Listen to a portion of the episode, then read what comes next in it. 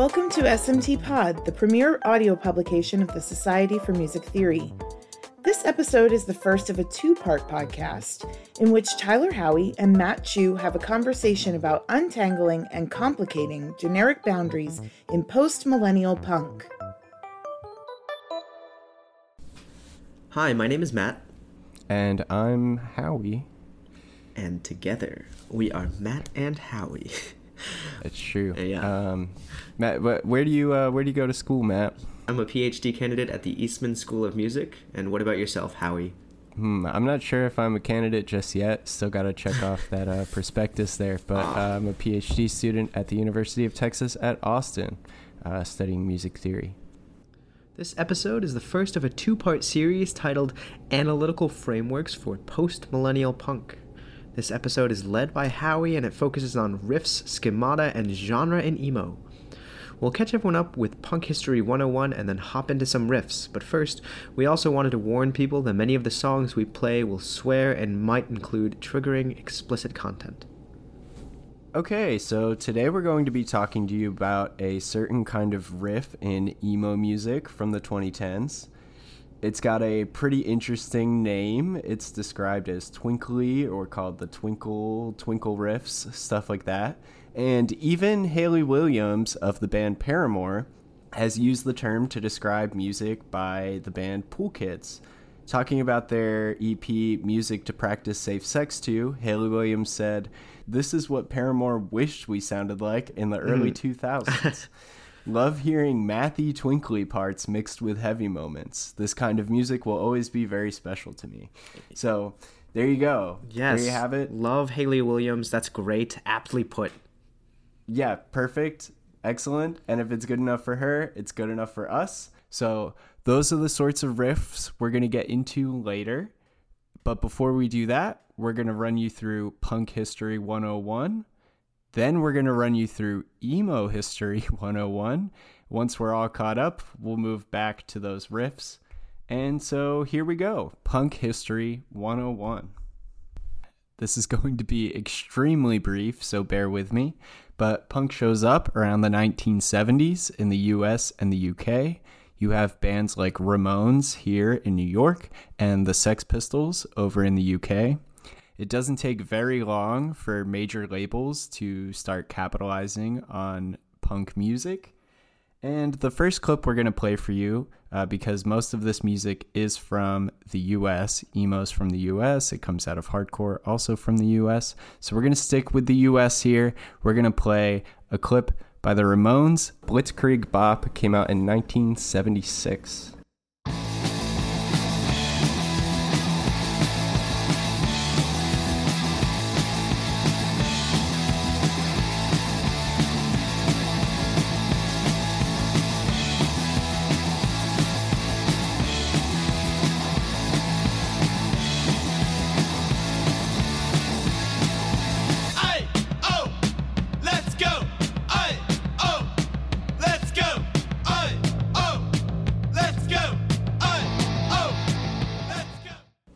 Everything in me not to sing along with the AOs to start off that song. And I gotta love that riff at the beginning. It is like the punk riff there. Okay, so after that stuff in the mid to late 70s, we get stuff like hardcore punk in the 80s in the US. The clip we have for you today is by hardcore band Minor Threat. It's called Out of Step, and music theorists might know this one from David Easley's article in Music Theory Online about riffs in hardcore punk. So here is Minor Threat.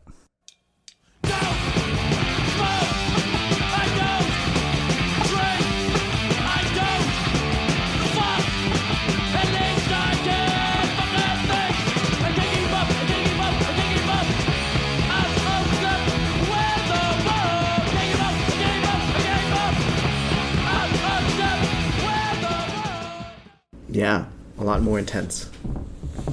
Yeah, what are some differences you heard there, Matt? I mean, definitely a lot louder, a lot noisier. I mean, less clear. Vocal timbre is rougher, and it feels in my face, and I can't understand all of the words. Not that I could with the Ramones, I guess. All right, that catches us up to emo, believe it or not. So let's move on to emo history.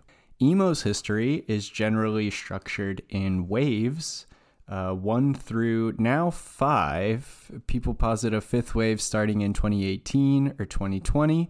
We're going to stick to the original 4 for right now. Maybe in a little bit more time we'll have a better perspective and we can talk about a fifth wave. But for right now, we're going to talk about the 1st through 4th waves. And lucky for us, they are each associated with a nice, neat decade category. Clean and cut. Yeah, yes. Super easy. We're starting emo history with the 1st wave in the mid-'80s, emotional hardcore. And I'd just like to say, this is a really interesting thing. Mm. Now, at the time, bands did not like this label very much. They considered themselves hardcore bands, and a certain group of people, critics, fans, whatever, labeled them emotional hardcore. Some people say this is due to the lyrics being more inward and personal emotionally. Other people note dynamic shifts, like, oh, they get softer in this section so they can get louder later. Other people talk about like more melodic riffs and stuff. So people focus on different things for this distinction, whether it's lyrics or musical features, dynamics, stuff like that, for differences between emotional hardcore and hardcore. What's interesting from the perspective of genre is that this is the emergence of emo as a musical category, and David Brackett, in his book about genre and 20th century American popular music, says that when genres emerge, when categories emerge, there's often conflict about how to define it, and sides struggle for discursive authority. So some of these bands who considered themselves hardcore are now being labeled emotional hardcore, and they push back a little bit. Ian McKay of Minor Threat famously said, "That's the stupidest fucking thing I've ever heard in my life," presumably because hardcore is already emotional. And what's interesting to us now is that obviously the side coining those bands emotional hardcore won that struggle for discursive authority, because we now are doing an entire podcast episode about emo as a musical category. So I'm less concerned with the particular distinctions people draw between emotional hardcore bands and hardcore bands, and more interested in just showing you these were the first bands that got considered emo, and they were called emotional hardcore, or the much cooler and better term, emo-core, which I would like to bring back. If I had the power to single-handedly do so, I 100% emo-core. Oh, yes. Heck yes. Emo-core. Heck yes. All right, so here is a clip of For Want Of by emotional hardcore band Rites of Spring. Or emo-core. Or emo-core, you know.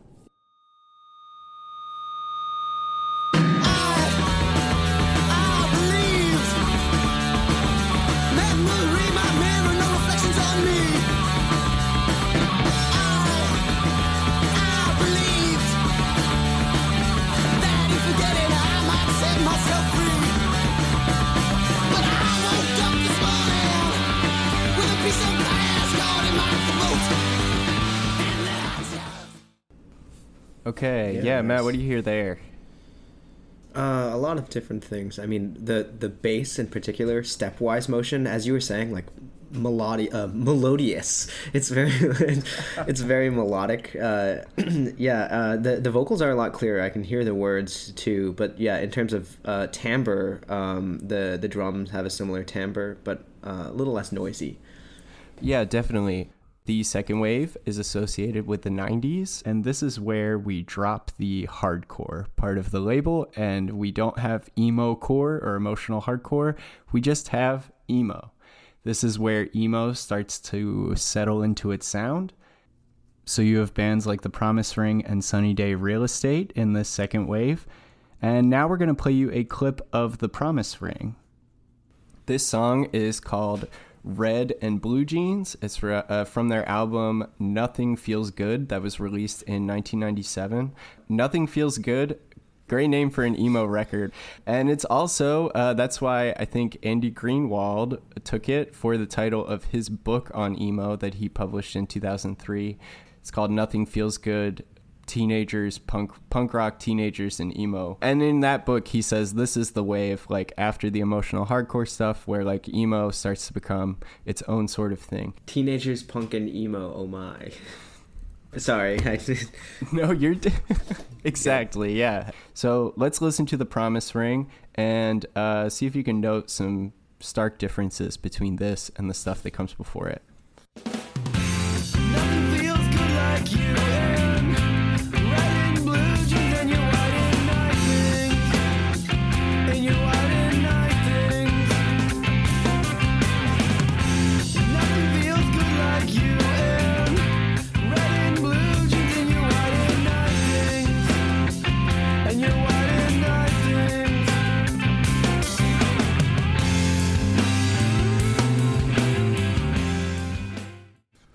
All right, yeah, Matt, what do you hear there?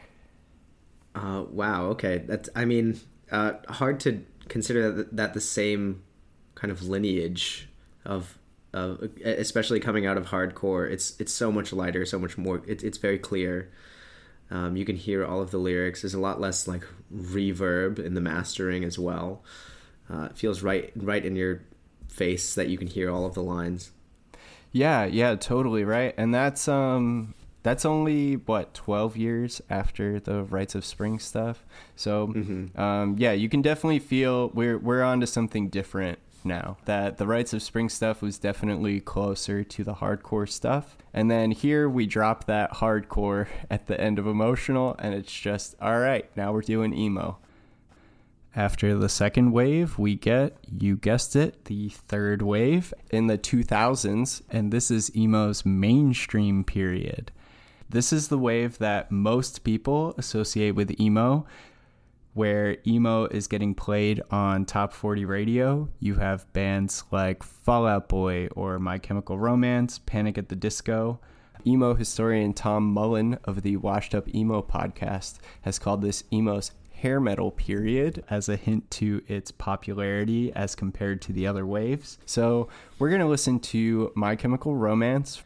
Now, some folks might be disappointed we're not going to do something from Three Cheers for Sweet Revenge, but we are going to play, we're not going to do a deep cut, but we're going to play a Welcome to the Black Parade from their record, The Black Parade, that came out in 2006. Yeah, let's just listen.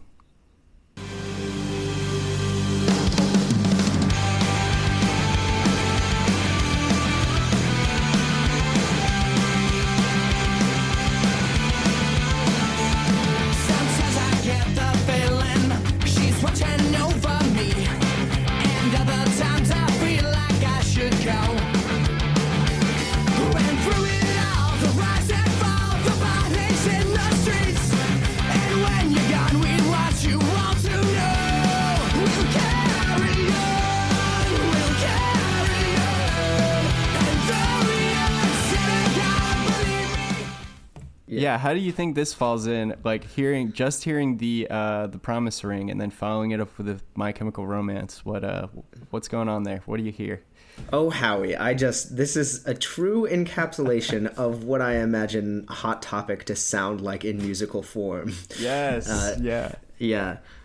I mean, we bring back a little bit more of the energy, I would say. It's a lot less. It's less melodic than the last wave and a little bit more rough in timbre, I would say. Yeah, definitely, right? And we get more distortion. Distortion is back. Those power chords, they're back too. This is the wave most people know about. Dan Ozzie has actually, he's just come out with a cool book called Sellout. He's a music journalist, and it's about, in the mid to late 90s, following up Nirvana's Nevermind, a bunch of punk and emo bands get signed to major labels, and his book chronicles a few bands and the process of them signing to a major label. He's got a just came out this year in 2021, came out last month, I think, actually. And he there's a chapter on My Chemical Romance about these bands. After Nevermind comes out, the record labels are like, wait, we can make some money on this like indie and punk stuff. Like, let's sign them. So that's how you get like Green Day's Dookie. That's how you get Jimmy Eat World is signed to a major label there. We would never get The Middle without Jimmy Eat World getting signed to a record label. Taking advantage of the teenage angst. Exactly, right. And then you get bands like My Chemical Romance, and we would never get bands like Jimmy Eat World or My Chemical Romance on literally top 40 radio if not for that craze.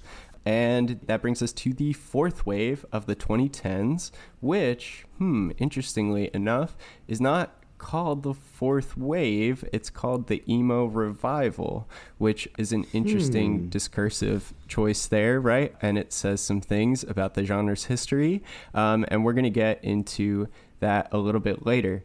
But this is from 2012. This is emo revival band Glocca Morra. The song is Irrevocable Motherfucker. It came out on their album Just Married in 2012.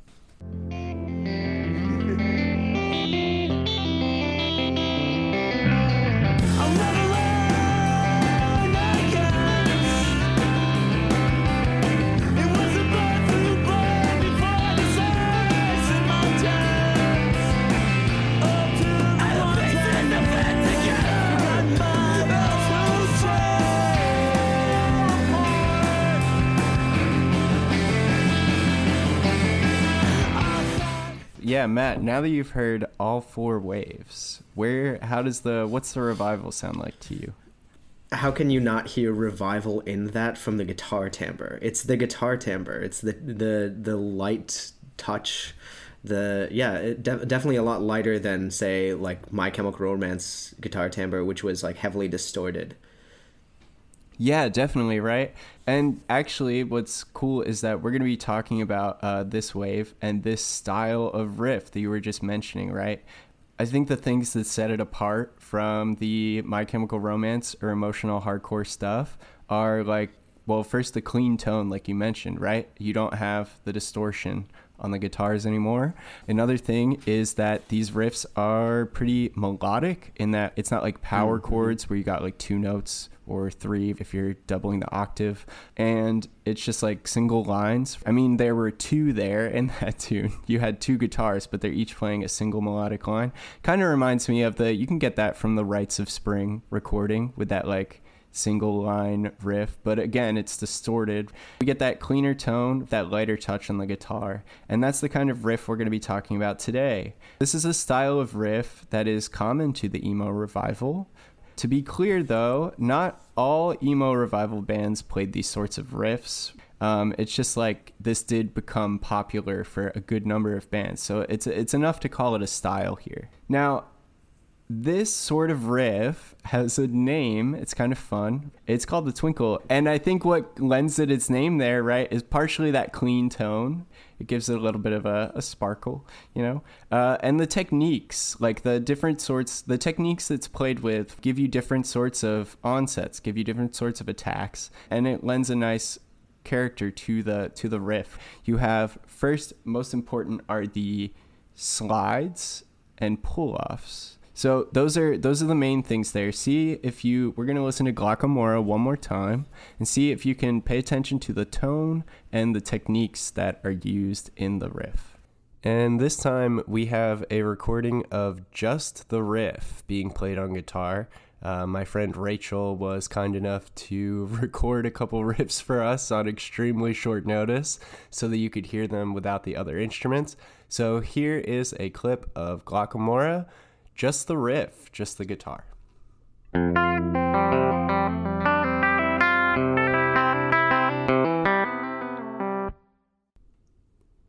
Okay, what could you hear there, Matt? Could you hear the some of those techniques there? I mean, yes. I could hear it. Perfect. Yeah, right? Yeah. So to talk about this style of riff in emo, I'm going to use schema theory, mostly from the work of Robert Gjerdingen. Gjerdingen's work on schema theory was developed in the context of the galant style of classical music, so it was not developed for popular musics, nor was it developed for things with guitar, but I adjust some things so that we can analyze this stuff fruitfully, because these riffs are a part of this style of emo, and I think schema theory is useful here.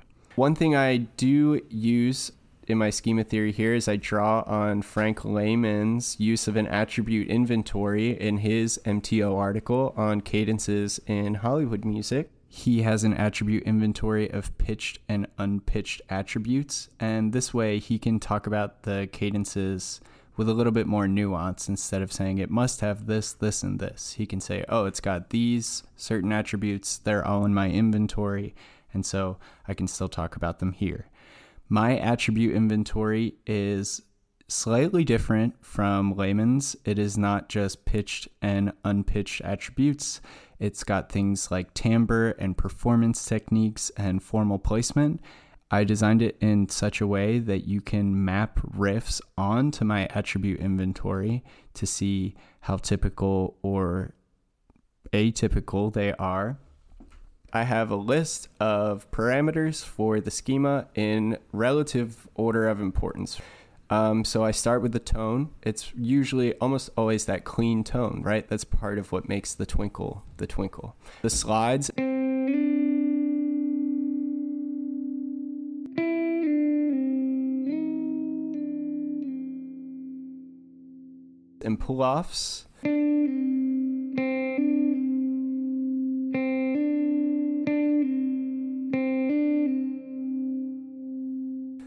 Are essential to the sound as well. And so another characteristic I have of the twinkle is that short, short, long rhythm. Did you end up catching that in the Glocca riff?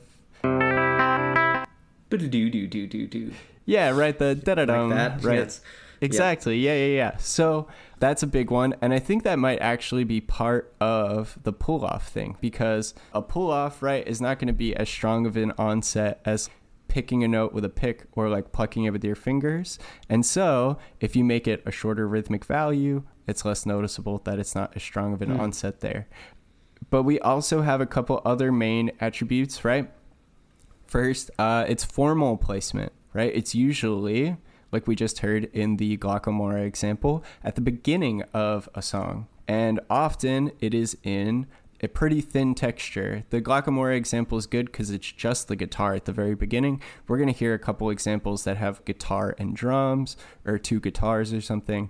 But that big part of that thin texture there. And a couple things here, just real quick.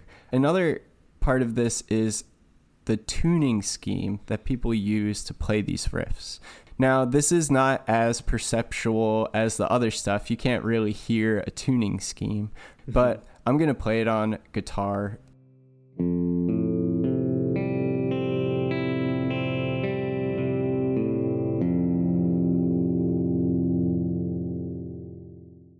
The tunings, right, they're usually like these open chords, like a seventh or a ninth chord, and they make it so that like the open strings are consonant in a way that they aren't if you just use standard tuning with like the fourths all the way up, the like E, A, D, G stuff. And so it makes it so when you do a pull off or like a slide to a pull off to an open string, it's more likely to be consonant. And so it facilitates a lot of this stuff. It makes it easier to sound good. And another main feature of the tone here that I don't have in my inventory is that often this stuff is run through a compression pedal. I've already talked about how there are different sorts of onsets here. You have some notes are picked with a pick or plucked with the fingers, and if you're a right-handed guitarist, right, with the right hand by the pickups and stuff. And then other notes are gotten to by slides in the left hand, sliding from one note to another, or pulling off from a string, or hammering on to, which is just the opposite of a pull-off. You like sound a string and then you like put a finger down to make a new note sound. And so all of these have like slightly different sorts of attacks. And so the slides and the pull-offs and the hammer-ons are going to be slightly softer than the picked or plucked notes. And so a lot of times people run this sort of riff through a compression pedal, and all that does is raise the floor and lower the ceiling. So your softer attacks like the pull-offs and the slides are going to be not so soft, and the louder attacks like the picked or plucked notes are not going to be so loud. They get a little bit softer, and then that brings all of those attacks closer to a more equal volume, and then you can hear this stuff a lot more clearly. And actually, for all of the riffs Rachel recorded for us, on all of those, she did use compression. I double-checked with her, so there you go. There you have it. Now that we know all of the attributes, why don't we take one more listen back to Glocca Morra and see if we can hear all of that stuff.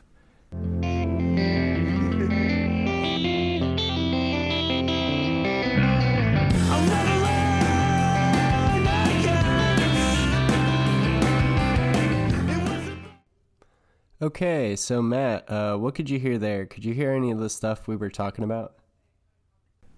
Mm-hmm. Yeah, I mean, it's a very incipit of the piece. So we start off with the schema. You know, it's twinkly. We have the short, long, all of the notes sounding within a relatively small range. So that's probably the compression pedal in terms of amplitude. It also explores like a melodic range that I think is kind of wider than most melodies that we associate. But yeah, I would say very twinkly. Yeah, right. And you get like, it's in that thin texture, just the guitar. Like you said, it's at the very beginning, and you get that clean tone for all of that stuff. Also, nice use of amplitude there. That was clutch. And yeah, so this, I mean, I'm just using this podcast to make everybody listen to Glocca Morra, because Just Married is a great record. But let's move on from Glocca Morra. Let's play another example. It's going to be pretty important for us going forward. This is going to be the song Never Meant by American Football. And this one's going to play an interesting role here. So we'll have to remember this one. But let's take a listen. I won't talk too much about it.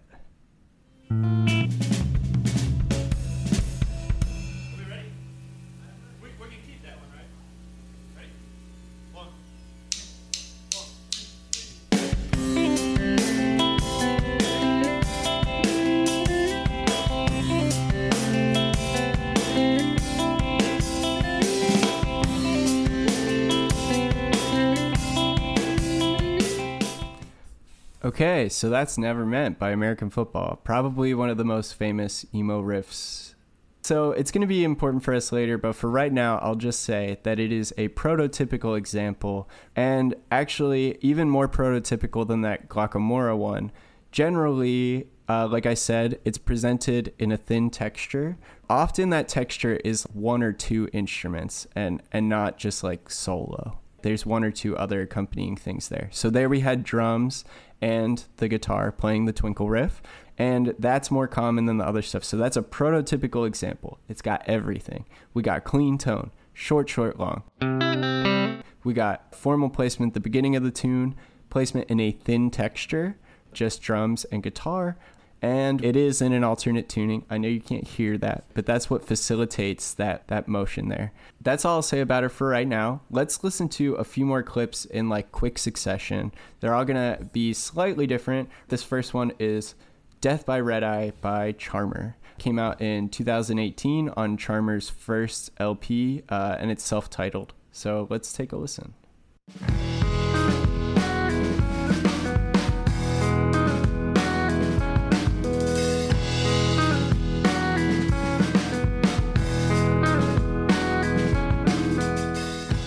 What could you hear there? Any stuff we've been talking about? Oh, yeah. Slides, very twinkly, light. Yeah, I mean, I don't know what to say. It has the attributes. Yep, it's got all of them in that inventory. It's got them. And it's also same sort of texture as the American Football one, right? Drums and guitar.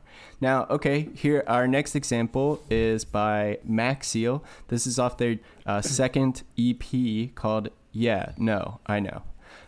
And the song is called Twilight Fun Zone.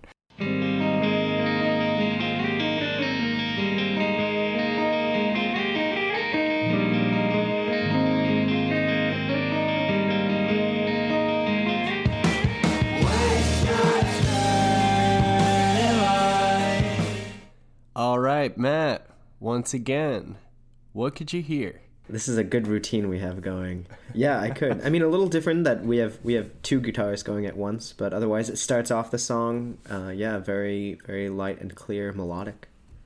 Right, yeah, so that one, all the same stuff. It's just not, instead of drums and guitar, it's two guitars. But still, thin texture, one other instrument.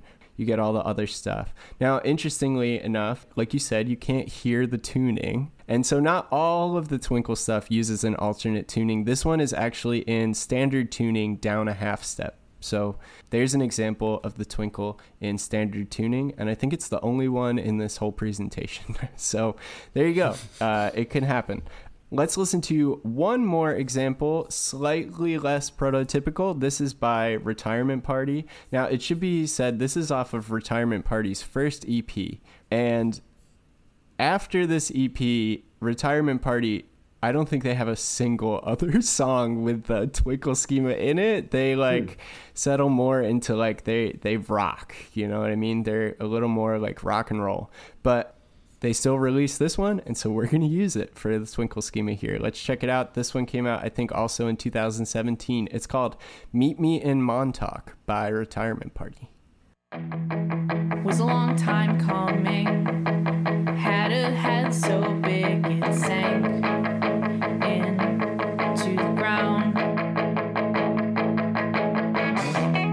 Translucent prerogative. It seemed much more derogative with hands tied where only I can see. Perfect. Matthew, it's time to play. Could you hear it? I mean, not at the start of the song, and it comes in the middle of the texture, but when it comes in, you can hear it.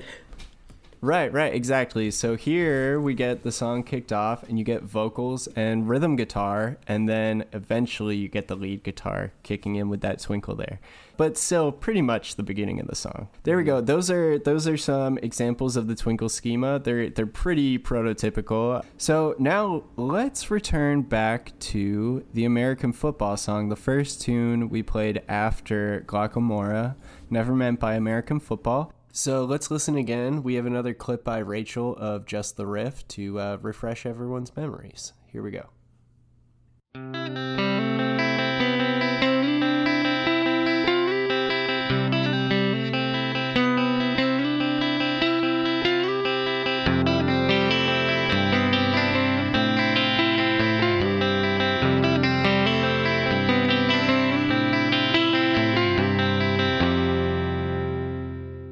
Now, what's interesting, right? We said the Charmer tune came out in 2018, Maxiel 2017. I think Retirement Party is 2016 or 17 on that one. Mm-hmm. And we said Glocca Morra was 2012. All 2010s. Wow, they all fit that nice decade category for the emo revival. And the American Football tune, Never Meant, that one actually came out in 1999. So there's a big gap here. Yeah, kind of interesting.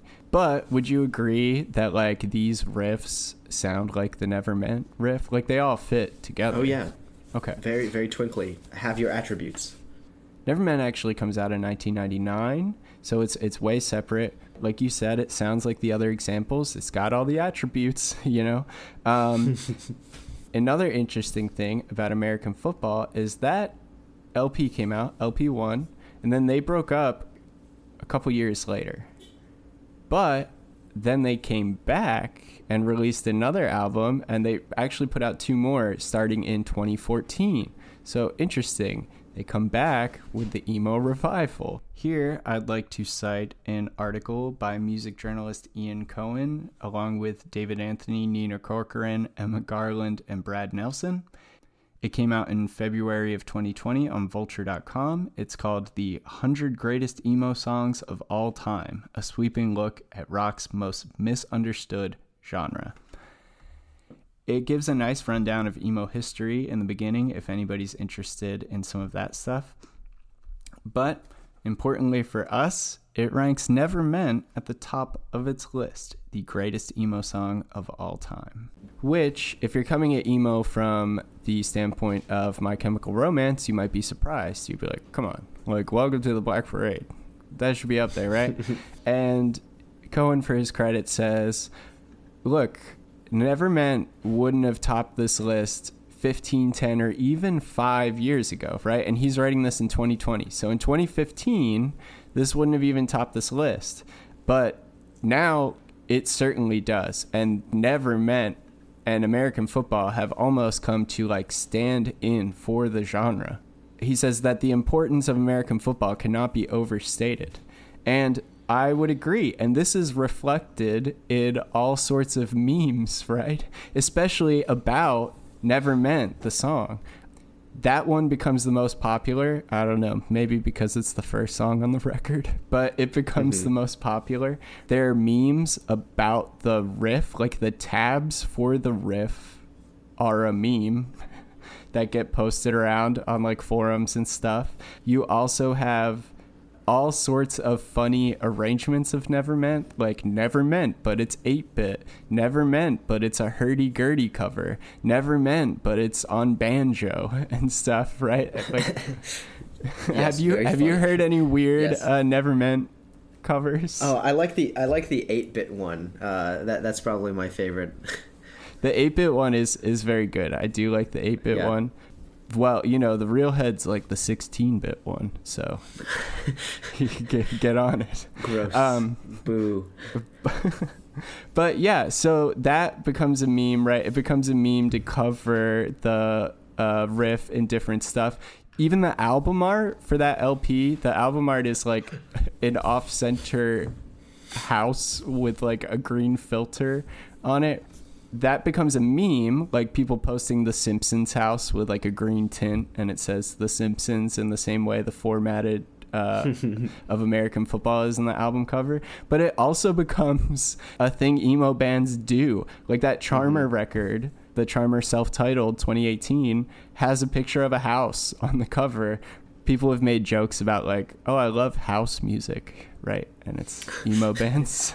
Yeah, I've seen a bunch of people post on the emo Reddit with tattoos of this house and album. Yep. Yeah. Very meme-worthy. Lots of people, there's lots of pictures of people like kneeling outside the house, like taking a pilgrimage to the American Football House. Yep. So I want to talk about Never Meant as not only an exemplar of the Twinkle schema, but also as a prototype for the Twinkle schema. So to talk about the Twinkle schema as a prototype, I'm going to quote Robert Gjerdingen talking about prototypes in his book, Music in the Glocca Style. So Gjerdingen presents his prototypes in a more abstract way than in Western notation, because he says that, quote, standard music notation overspecifies a prototype's constituent features. So here's a quote about one of his schemata, the Romanesca. He says, the schema Romanesca, that is a mental representation of a category of gallant musical utterances, is likely in no particular key, may or may not have a particular meter, probably includes no particular figurations or articulations, may be quite general as to the spacing of voices, their timbres, and so on. All that useful indeterminacy would vanish were the schema to be presented as a small chorale in whole notes, probably in the key of C major with a 4/4 meter. To avoid that kind of false specificity, I will represent schema prototypes in a more abstract form. I've referenced that I represent the Twinkle schema prototype abstractly as well in the form of my attribute inventory, but I would now like to talk about a particular prototype. We've already talked about how Never Meant is very well known in the community. It's basically a meme. You have 8-bit covers and the hurdy-gurdy stuff, and there's all different kinds of covers of Never Meant. And I've cited Ian Cohen, who says that the song has pretty much become a stand-in for the genre at this point. Basically, this means that if you ask someone to think of a twinkling riff, like a twinkle riff from emo, they might pull out different exemplars, some of which we played earlier. So maybe someone will bring up Maxiel, or someone will bring up Glocca Morra, or someone will bring up whatever band. But anybody aware of those other exemplars is probably also aware of Never Meant. What do you think? Yeah, I mean, I absolutely agree. I think it speaks a lot that yesterday I was on the r/emo Reddit and I saw a post that said the riff, and I knew what it was before viewing the video. It's someone covering the Never Meant riff. It's really kind of the cultural equivalent to like the jazz lick, as people call it, you know, the da da da da da da type thing. Yeah, exactly. Yeah, it's basically the lick, right? So even if people think of different exemplars, if they're aware of this style of emo, they're probably also aware of Never Meant. Even if one listener might be aware of Glocca Morra and another one might not be, they probably share Never Meant as an exemplar in common. Mm-hmm. So to return to the Gjerdingen quote, where he says the mental representation of a category of, in our case, emo riffs, right, may or may not be in a particular key, but probably does include particular figurations or articulations, and probably is not quite general as to the spacing of voices, their timbres, and so on. This is because for a lot of listeners, the twinkle schema is Never Meant. That is the mental representation. And of course, there are other exemplars that might be described as prototypical, which is why my attribute inventory is more general. But most listeners are aware of Never Meant. Eric Drott, in his article, The Ends of Genre, lays out a conception of genre that is constantly shifting and changing. It's dynamic. And the things that gain traction or appear stable for a given genre are just the things that enough people have agreed upon enough times. Does that make sense? So genres are constantly shifting and changing, but some things appear more stable than others. Whether those are sonic associations, like this sort of twinkling riff in this style of emo, or whether they're ways of thinking about a genre's history, like perhaps thinking of a genre's history in waves, like with emo. And the reason these things appear stable in some ways is because enough people have agreed on that enough times. Enough people have agreed on the importance of Never Meant enough times, whether that agreement comes in the form of a genuine article saying that it's become a stand-in for the genre, or whether that agreement comes from a very funny cover of the riff. So in Eric Drott's words, Never Meant status has been constantly enacted and reenacted. It's been repeatedly recognized and taken up. So enough people have agreed enough times that Never Meant is culturally significant in this genre. What I'm trying to say is that since Never Meant status has been constantly enacted and reenacted, repeatedly recognized and taken up, it means that for this historical moment, for this genre, it fuses the functions of exemplar and prototype. In my dissertation, I explore the relationships between schemata, exemplars, prototypes, all of that good stuff, and genre in greater detail. But to tie all of this together with Never Meant, I have one more example for you. Because this is a podcast, I can't show you a visual meme, but I can play you an audio one. So this example is a little bit longer than the other ones because it is less prototypical. The twinkle schema comes in the middle of the form, so it's not as clear-cut as the others. Matt and I are going to play you out today with a clip from Texas emo band Selectabonus. Before we do, Matt, just want to say thanks for talking with me about emo. It's always the best time. Howie, you know, it's always my pleasure. Here it is, Athletic Jorts by Texas emo band Selectabonus.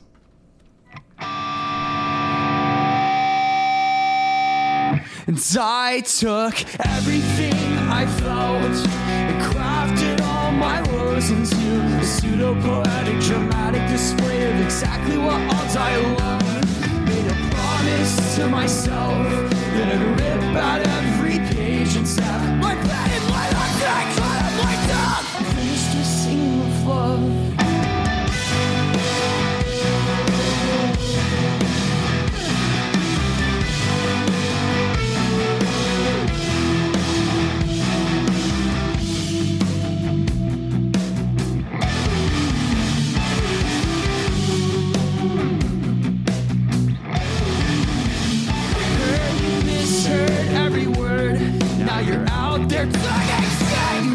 Entirely wrong with the point of the song. Say I can never hate you. As if I'm being honest here, while I unravel all my fears. Like I would do seconds inside of a leg. I will crumble if given the time. So tell me you never meant, you never meant, you never meant when you said I was a knockoff American football.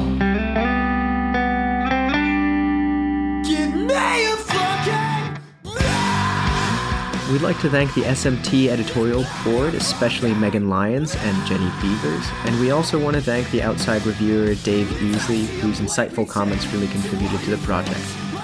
We'd also like to thank my friend Rachel, who recorded two of the riffs you heard today so that you could hear them without all of the other instruments going on. And Matt and I would like to thank our friend Jeff, who has spent hours talking to both of us about emo. So thanks. Thanks, Jeff.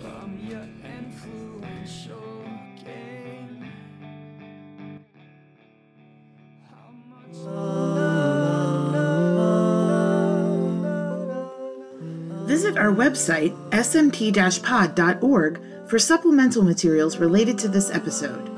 And join in on the conversation by tweeting us your questions and comments at smt_pod. SMT Pod's theme music was written by Zhang Cheng Liu, with closing music by David Voss. Thanks for listening!